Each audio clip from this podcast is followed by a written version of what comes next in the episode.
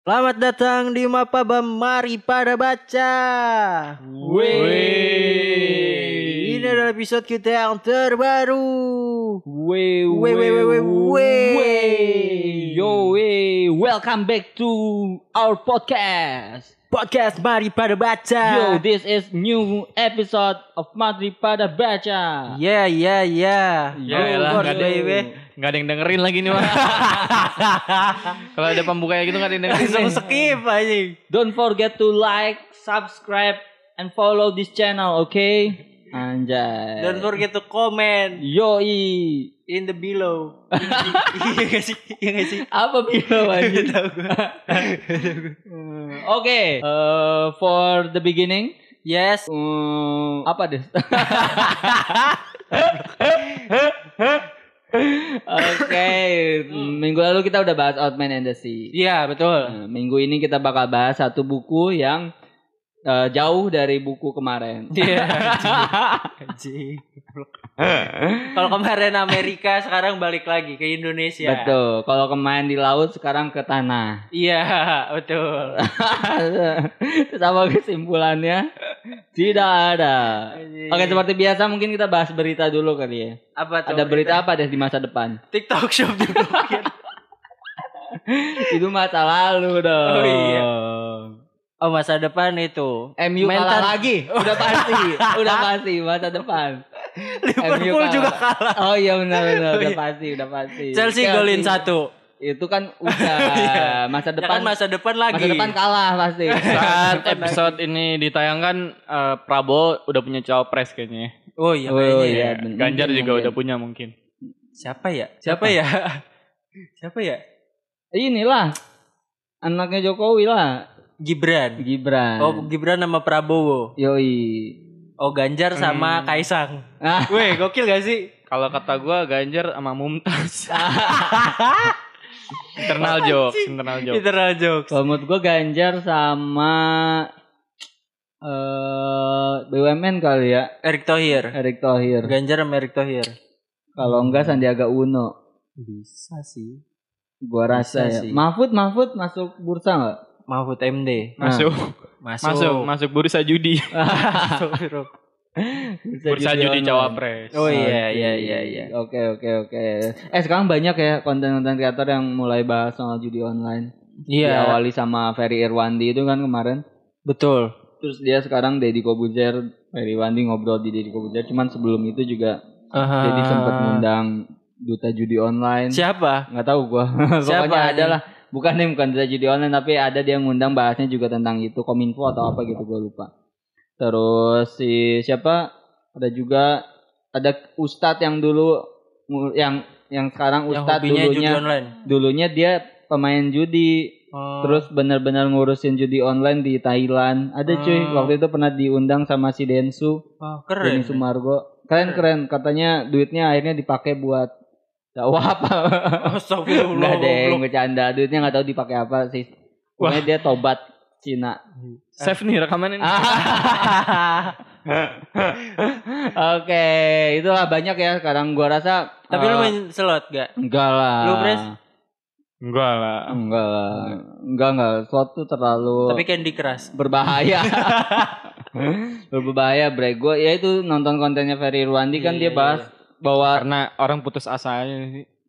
Lebih dalam dari itu katanya Ham. Jadi judi itu bukan karena lu butuh, bahkan maksudnya tuh bukan karena lu butuh duit pada akhirnya tuh, tapi lebih jauh daripada itu tuh jadi fungsi penyaluran emosi, kena mental. Nyerangnya tuh psikis. Udah kalah pasti lu dendam. Kepuasan, ya? Iya. Pertama tuh bukan cuma kepuasan menang, tapi ada juga kepuasan kalah karena kan manusia itu identik merepresi emosinya ya. Dia tuh sering banget kayak ya lu nahan semua emosi lu kayak pengen ngomong kasar segala macam. Nah, di judi online itu ketika lu kalah lu mengeluapkan emosi dan itu tuh bukannya bikin lu terpuruk atau jadi menyesal, tapi justru itu tuh jadi kayak bikin lu kayak senang gitu karena lu bisa meluapkan emosi lu. Kalau Sigmund Freud masih hidup dia akan menjelaskan judi dari sisi dan itu kayak anjir. Berarti bisa lebih parah lagi karena lu bergantung secara emosional anjir terhadap judi online tuh kayak lu main Mobile Legends dan lu kalah tuh kan Iya. Padahal kena dark system aja. Iya kayak gitu. Gila. Parah sih. Oke. Tapi menurut gue nggak usah judi online lah. Mending akun alter aja ya. Kalau buat nyalurin itu ya. Iya dasar gitu kan. Nulis dasar bos anjing itu. Iya kayak gitu. Mending akun alter lah ya. Tapi karena nulis deh. Oh iya. Oh mungkin lu tawuran aja gak sih? Olahraga. Olahraga. Jangan tawuran. Atau nulis puisi aja lah. Ya bisa. Nulis puisi. Emang lu pernah lihat puisi yang ngomong anjing? Wah banyak. Tahu aliran baru kan. Iya. Atau nulis novel lah. Iya. Biar lu pusing kan. Oke. Daripada ini kali ya, jadi mending kita pergi ke Tanah Merah. Tanah Surga Merah. Tanah Surga Merah, buku yang akan kita bahas kali ini dengan pencerita Ilham dan pemandunya ada Gondes dan Rega. Yoi. Anjir, baru udah 6 menit baru bahas buku aja. Jadi Tanah Surga Merah ini tuh ada penjudi juga gak, Ham? Apakah film horor? Ya, apakah ada merah-merahnya apa buku PKI? Judi, buku PKI? Makanya riset dong. Oh iya. Sebelum bertanya riset. Ya udah cerita apa? Tanah Surga Merah ini bercerita tentang Aceh. Oh, tanah Aceh ya. Ini rekomendasi istri lu, Pres? Bukan. Istri lu dari Aceh. Pemenang ini ya, Katulistiwa Literary Award. Tahun 2011. Oh udah lama juga ya. Iya, jadi gue mencoba mencari daftar nominasi pemenang Katulistiwa. Karena di KJ udah dibahas semua. Karena terus akhirnya gue coba beli yang ada di Gramet lah. Nah dapatlah Tanah Surga Merah ini. Ditulis sama Arafat Nur. Jadi sebelum bahas ke ceritanya, sebelum baca buku ini baiknya lu baca yang paling belakang tentang biodata penulisnya. Jadi ternyata biodata penulisnya ini ekstrim banget coy. Dia hampir dibunuh karena nulis cerpen, karena nulis puisi. Hancur. Jadi di zaman dulu tahun era-era konflik di Aceh itu dia dianggap sebagai mata-mata karena dia penulis kan. Akhirnya setelah itu hampir dieksekusi tapi dia ditolong sama salah satu organisasi kemanusiaan di situ, akhirnya gak jadi. Nah, tapi setelah itu rumahnya dibakar. Anjir. Rumahnya dibakar terus orang tuanya jadinya ngungsi kan dan dia serabutan jadinya. Itu gara-gara dia jadi ini ya, jadi penulis. Ya. Maksud gua kayak mata-mata apa ini? GAM. Kayaknya ya. Kayak mungkin dianggap GAM atau dianggap pemberontak lah ya. Terus ya udah hidupnya susah sejak itu dan pernah dipukulin polisi juga. Pokoknya dia hampir berapa kali mati lah gara-gara karya penulisan ini. Anjir di puisinya apa? Gua kurang tahu ya. Pokoknya dia juga ada nerbitin. Lu enggak tahu sih, enggak riset ya. Dia harus nerbitin cerpen buku Lampuki nih. Setelah ini yang kayak pemenang penghargaan juga sih. Terus setelah Dinerbin tuh dia juga banyak dicerca sama dihina ya. Gara-gara dia nulis tentang Aceh ya kayaknya. Gue juga pengen baca buku itu sih.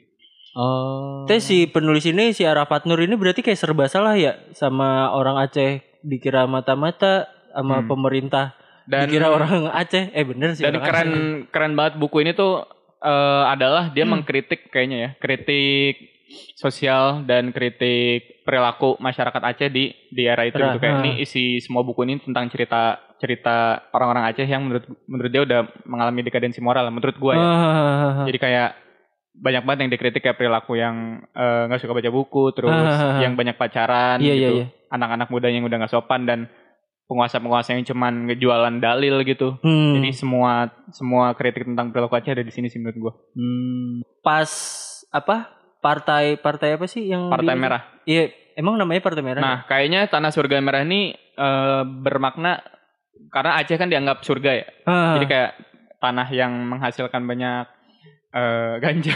Astagfirullah. Pokoknya kelihatan alam yang bagus kan terus ibaratnya adalah tanah yang subur buat bisa jadi kota yang maju gitu lah, kota yang maju gitu kan. Nah, tapi akhirnya para pemberontak yang dulu menjanjikan kesejahteraan kayak misalkan dulu penguasanya tuh berjanji akan membangun jalan emas ketika dia dipilih sebagai penguasa gitu kan. Padahal boro-boro jalannya emas, jalannya rusak. Jadi kayak di Lampung dibangun, kali. Jadi boro-boro dilapisin emas, jalannya rusak, nggak diaspal juga. Nah, jadi kayak ngejualan kalau lu milih partai ini lu akan ibarat kayak masuk surga tuh kayak Allah akan meridoi gitu. Jadi kayak jualannya tentang isu-isu keagamaan. Padahal semua penguasa yang dulunya menjanjikan kesejahteraan ini sekarang korup. Jadi setelah mereka di Jakarta ya. Tapi sebelum, jadi setelah mereka dulu kan mereka pemberontak nih kan? Sebelum bahas bukunya mungkin lu kasih konteks tahunnya deh. Maksudnya kayak ini tahun berapa terbitnya, udah, terus setelah GAM setting, udah ya, gak ada GAM apa tahunnya berapa. Kalau di sini sih cetakannya ini cetakan kedua adanya. Oh, cetakan pertamanya tahun 2017. Dia pemenang DKJ-nya tahun 2016. Tapi konteks di ceritanya menurut gue mungkin menggambarkan di era-era setelah GAM selesai. Berarti udah ada partai yang Aceh jadi yang udah, khusus itu ya? Iya, udah masuk ke Indonesia. Bukan masuk ke Indonesia, maksudnya udah gak memberontak lagi. Iya. Dulu kan udah punya daerah istimewa. Dulu penguasa-penguasa Partai Merah ini adalah pemberontak GAM yang pengen mencapai kemerdekaan di Aceh. Terus dia dikasih otonomi kan, sekarang udah damai lah ibaratnya. Khusus. Nah, ketika mereka jadi penguasa, mereka justru malah korup. Malah membesarkan istananya masing-masing, rakyatnya ditinggal, tapi setiap pemilu itu jual-jualannya kalau kalian milih Partai Merah, kalian akan dapatkan ini. Iya. Wah, tragis coy ini bukunya. Menarik. Tapi kayaknya enggak cuma Partai Merah juga deh yang pakai itu dah. Iya. Ada banyak juga kan. Tapi yang merah tuh ada hitamnya dikit gak? Enggak, bukan. Ada putihnya dikit. Ada gambar apa di tengahnya? Oke. Ini kan novel, Ham? Yeah. Novel atau? Novel. Boleh ceritain gak kayak tokohnya siapa? Iya. Terus jalan ceritanya seperti apa? Boleh. Oh ya, boleh.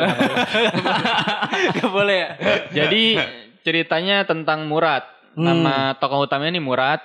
Dia itu adalah orang idealis yang dulu juga jadi pemberontak. Ibaratnya dia dulu tokoh kayak mungkin Budiman Sudjatmiko-nya ya.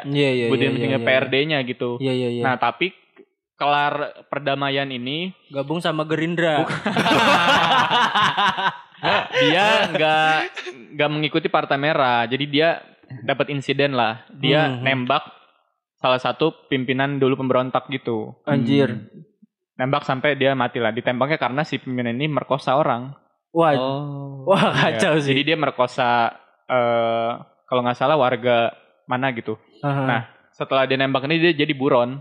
Nah setelah dia buron 5 tahun konteksnya dia baru balik ke Aceh. Dia melakukan pelarian ke Pekanbaru, ke daerah Sumatera gitu. Nah pas dia balik ya dia dianggap buron dan dianggap musuh nomor satunya partai kan. Iya. Karena dia ngebunuh salah satu tokoh utamanya partai. Padahal itu dia orang-orang tuh nggak tahu konteksnya dia ngebunuh karena merkosa karena nggak ada yang percaya. Akhirnya dia udah jadi buron, terus dia melakukan pelarian. Nah, ketika dia balik pertama ke Aceh, dia kan udah kayak motong ininya, ya, bewoknya gitu, kayak ngebedain mukanya lah. Tapi tetap aja dia dikenalin dan hari pertama dia balik tuh langsung dipukulin gitu loh karena dia ketahuan, kabur lagi ke rumah temennya. Setelah itu dicari-cari orang Partai Merah lagi, kabur lagi sampai akhirnya nanti dia masuk ke salah satu desa yang paling terpencil di Aceh dan di situ dikasih identitas baru. Identitas baru itu sebagai Tengku gitu, jadi kayak tokoh agama gitu. Iya. Pasti bukan orang baru dong kalau udah punya gelar ya. Dia dikasih nama apa Tengku, gue lupa namanya. Pokoknya kayak jadi orang sakti gitu lah. Padahal dia sebenarnya bukan orang yang sakti, yang agamis juga. Tapi anehnya ketika dia di desa itu dia banyak nyembuhin penyakit orang gitu. Kok desa itu? Tengku Gafar namanya, Tengku Gafar. Kok desa itu bisa percaya Ham terus ngasih sama orang baru. Ya, jadi itu tipe daerah yang kayak Cijantur lah. Anjir.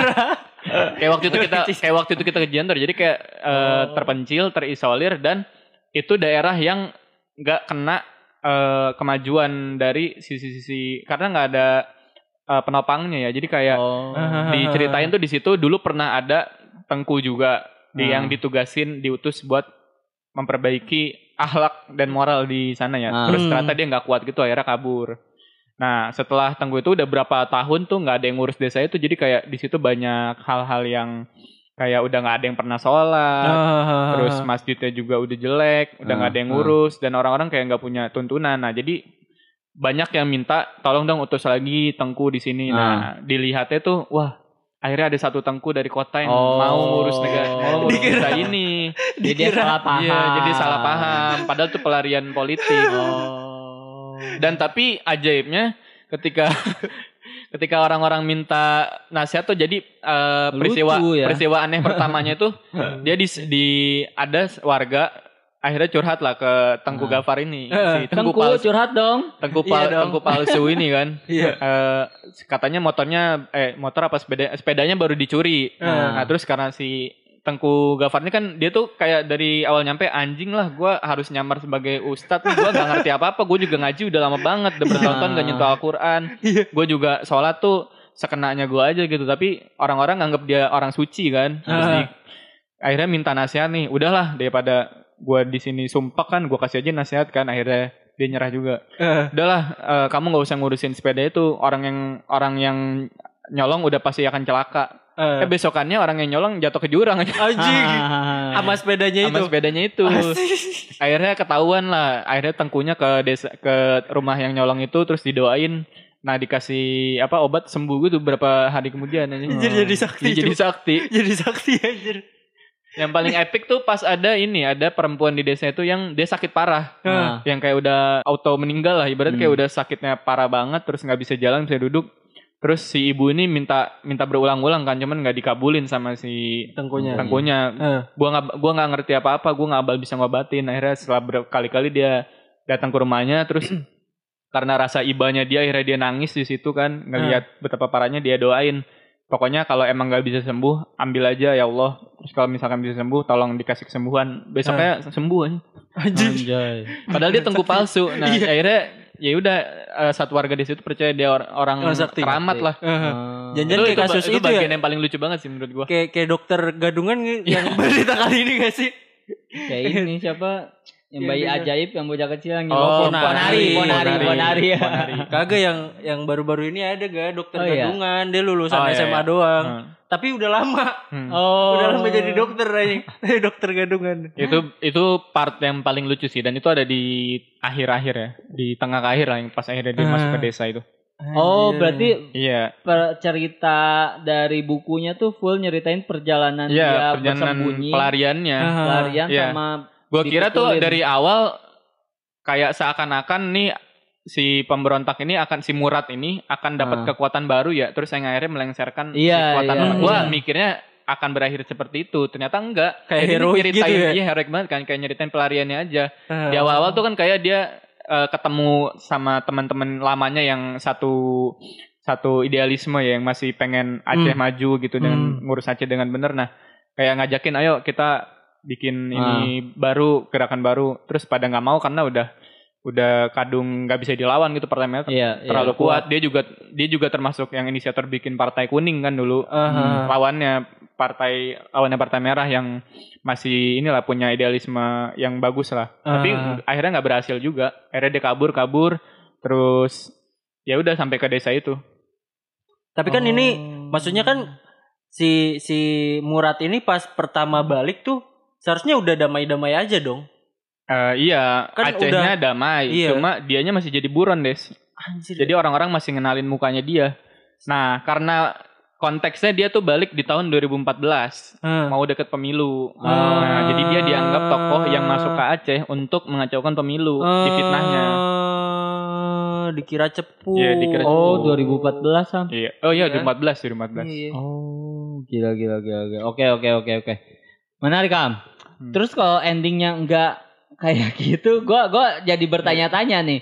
Karena lu tadi bilang ini enggak bakal heroik. Iya, berarti isi makna dari ceritanya tuh pure ngomongin aib Aceh di tahun itu atau gimana tuh? Yang menarik tuh menurut gua ada part yang kalian gue yakin akan suka banget juga sih.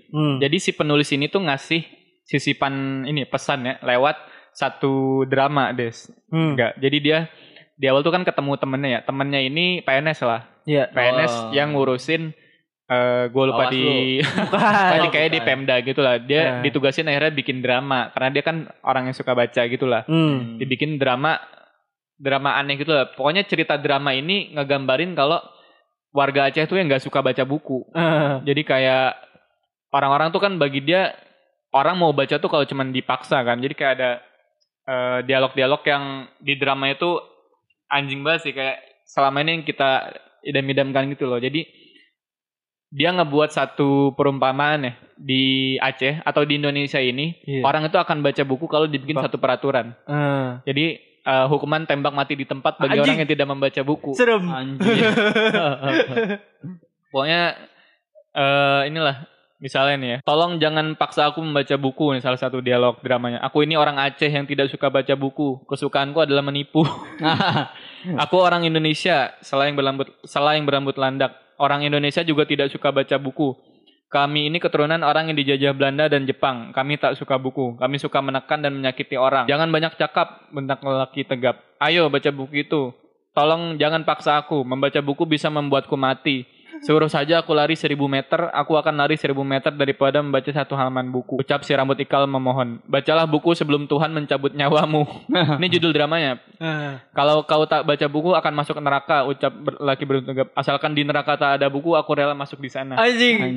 Aku juga tak ingin masuk surga jika di sana ada banyak buku.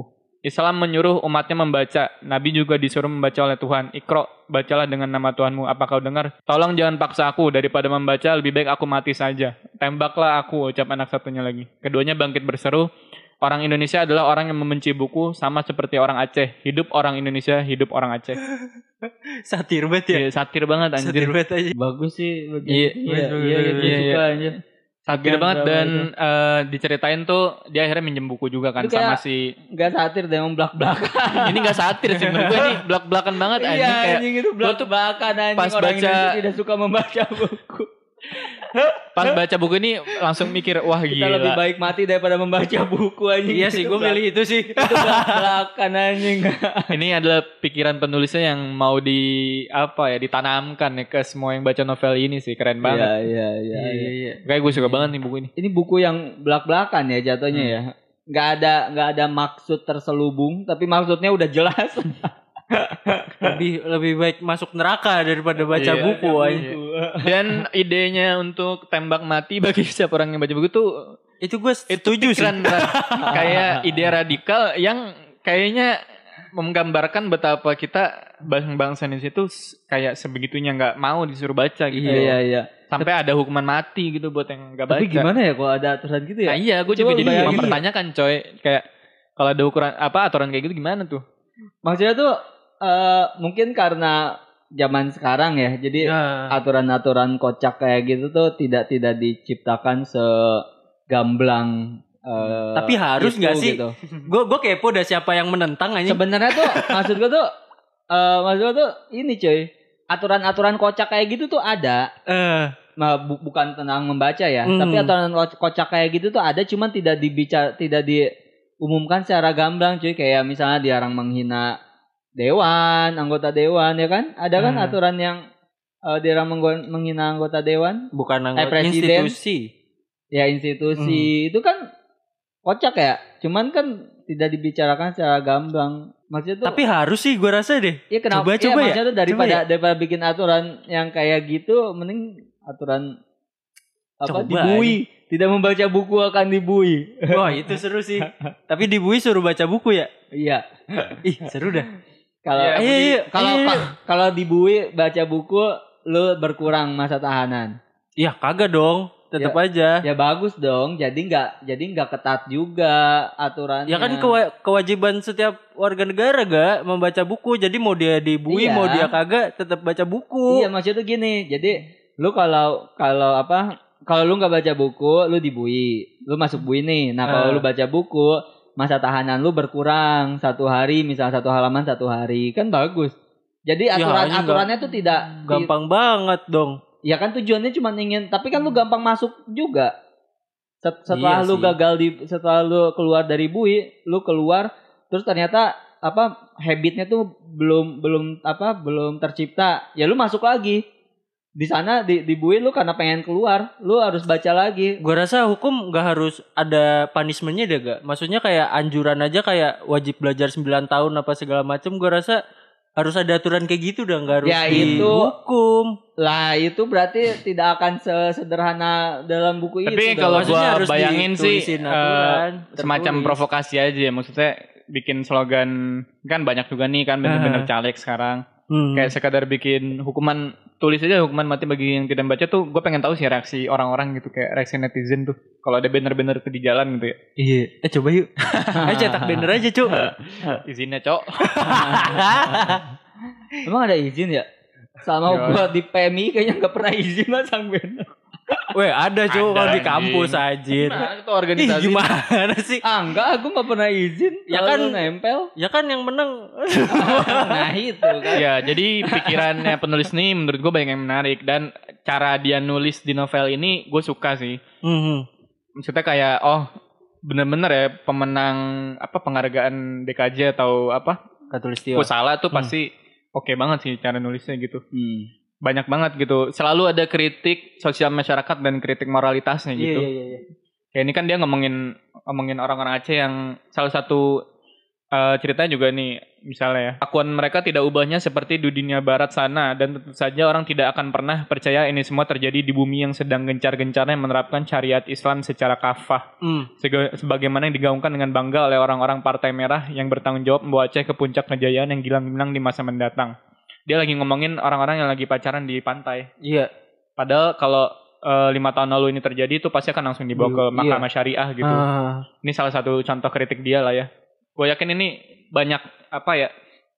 Mungkin keluhannya dia selama di Aceh ya. Ngelihat betapa mundurnya kan di sana gitu. Tapi lu kan pernah ke Aceh Pres. Lu gimana ngelihat sono? Apa sama kayak kalau baca Jakarta, bukunya apa sama di daerah kalau baca gitu? Bukunya bener sih menurut gua. Oh iya. Di sana kayaknya adalah lebih apa ya? Lebih rendah lagi sih tingkat literasi. Maksudnya buat minat baca ya kalau kata gua sih karena kayak orang-orang di gua lihat di sana tuh enggak banyak ada toko buku juga gitu setahu gua dan banyak kan tempat orang kopi kan. Jadi orang di sana sukanya ngobrol. Iya. Agak sama ngeganja ya. Maksud gue kayak yang kan gue nih belum pernah ke Aceh kan pandangan gue kan Aceh syariah banget. Oh iya kalau itunya benar, itunya benar. Udah mulai berkurang gitu, udah mulai liberal gitu. Enggak juga sih. Makanya itu ada masih orang pacaran di pantai. Kalau ini konteksnya gue nggak tahu ya, dia menceritakan di kota atau daerah mana. Kalau yang gue pernah kesana sih, memang Islamnya masih kuat sih. Terus masjid juga bersih-bersih. Terus juga, maksudnya kayak di sana kalau lagi bulan puasa, kalau lagi waktunya sholat ya pada tutup baru buka lagi pas selesai barang ditinggal gitu. Jadi kayak emang wah keren sih di sana. Tapi ini tuh salah satu ini ya kritikan keras juga terhadap konsep beragama orang Aceh bre. Maksudnya di sini ya dalam buku ini ya. Dalam buku ini yang mana dia bilang orang Aceh di dalam buku ini tuh memilah-milah. Kayak ya lu tadi kan dijelasin kayak bahkan di agama Islam pun kita diwajibkan membaca Iqra. Muhammad pun disuruh membaca oleh Tuhan. Tapi kenapa lu gak mau membaca? Itu kan berarti lu memilah-milah bagaimana cara lu beragama gitu. Gak seutuhnya. Lu menjalankan syariatnya tapi lu tidak menjalankan perintah pertamanya. Sebenarnya kita sekarang kampanye gitu. Hukum ini aja. Hukum Islam ya? Hukum baca. Tembak mati yang gak baca. Oke. Gue rasa cukup. Ada lagi yang mau di... Cukup. Oke. Proses pelariannya seru sih. Nanti dia ketemu satu cewek namanya Jemala tuh. Yang akan narik dia ke salah satu... Ke hutan ya. Hutan yang terasi. Dia ngewe di hutan? Enggak lah. Oh enggak. Kan Aceh bro. Ya kan dia lagi pelarian. Iya. Oke. Berarti... Oh gue ada satu penasaran Bre. Tadi lu bilang katanya... Gak disangka-sangka sama si cewek yang diobatin itu.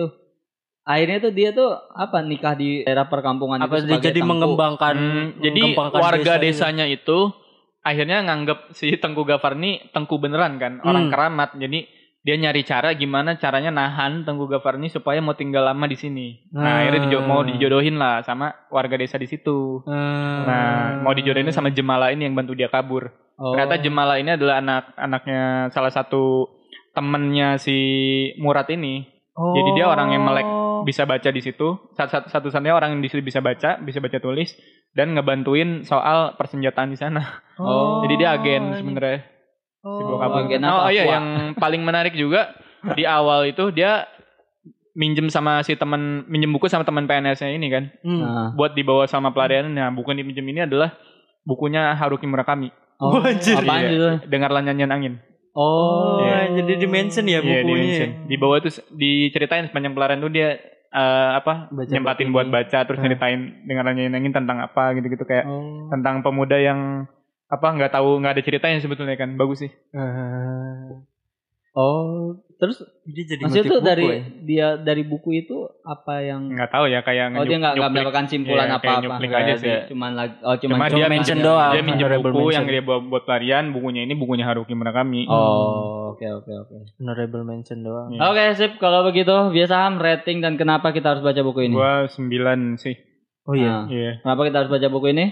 Baca buku ini biar kita baca buku. Baca bukunya sama kalau nggak baca dihukum mati. Tembak di tempat.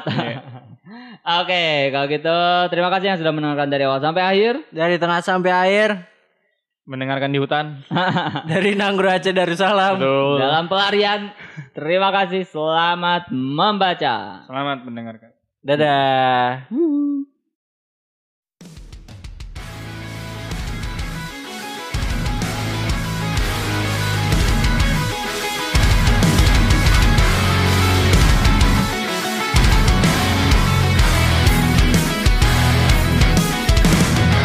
It's just two lovers sitting in the car, listening to Blonde, falling for each other.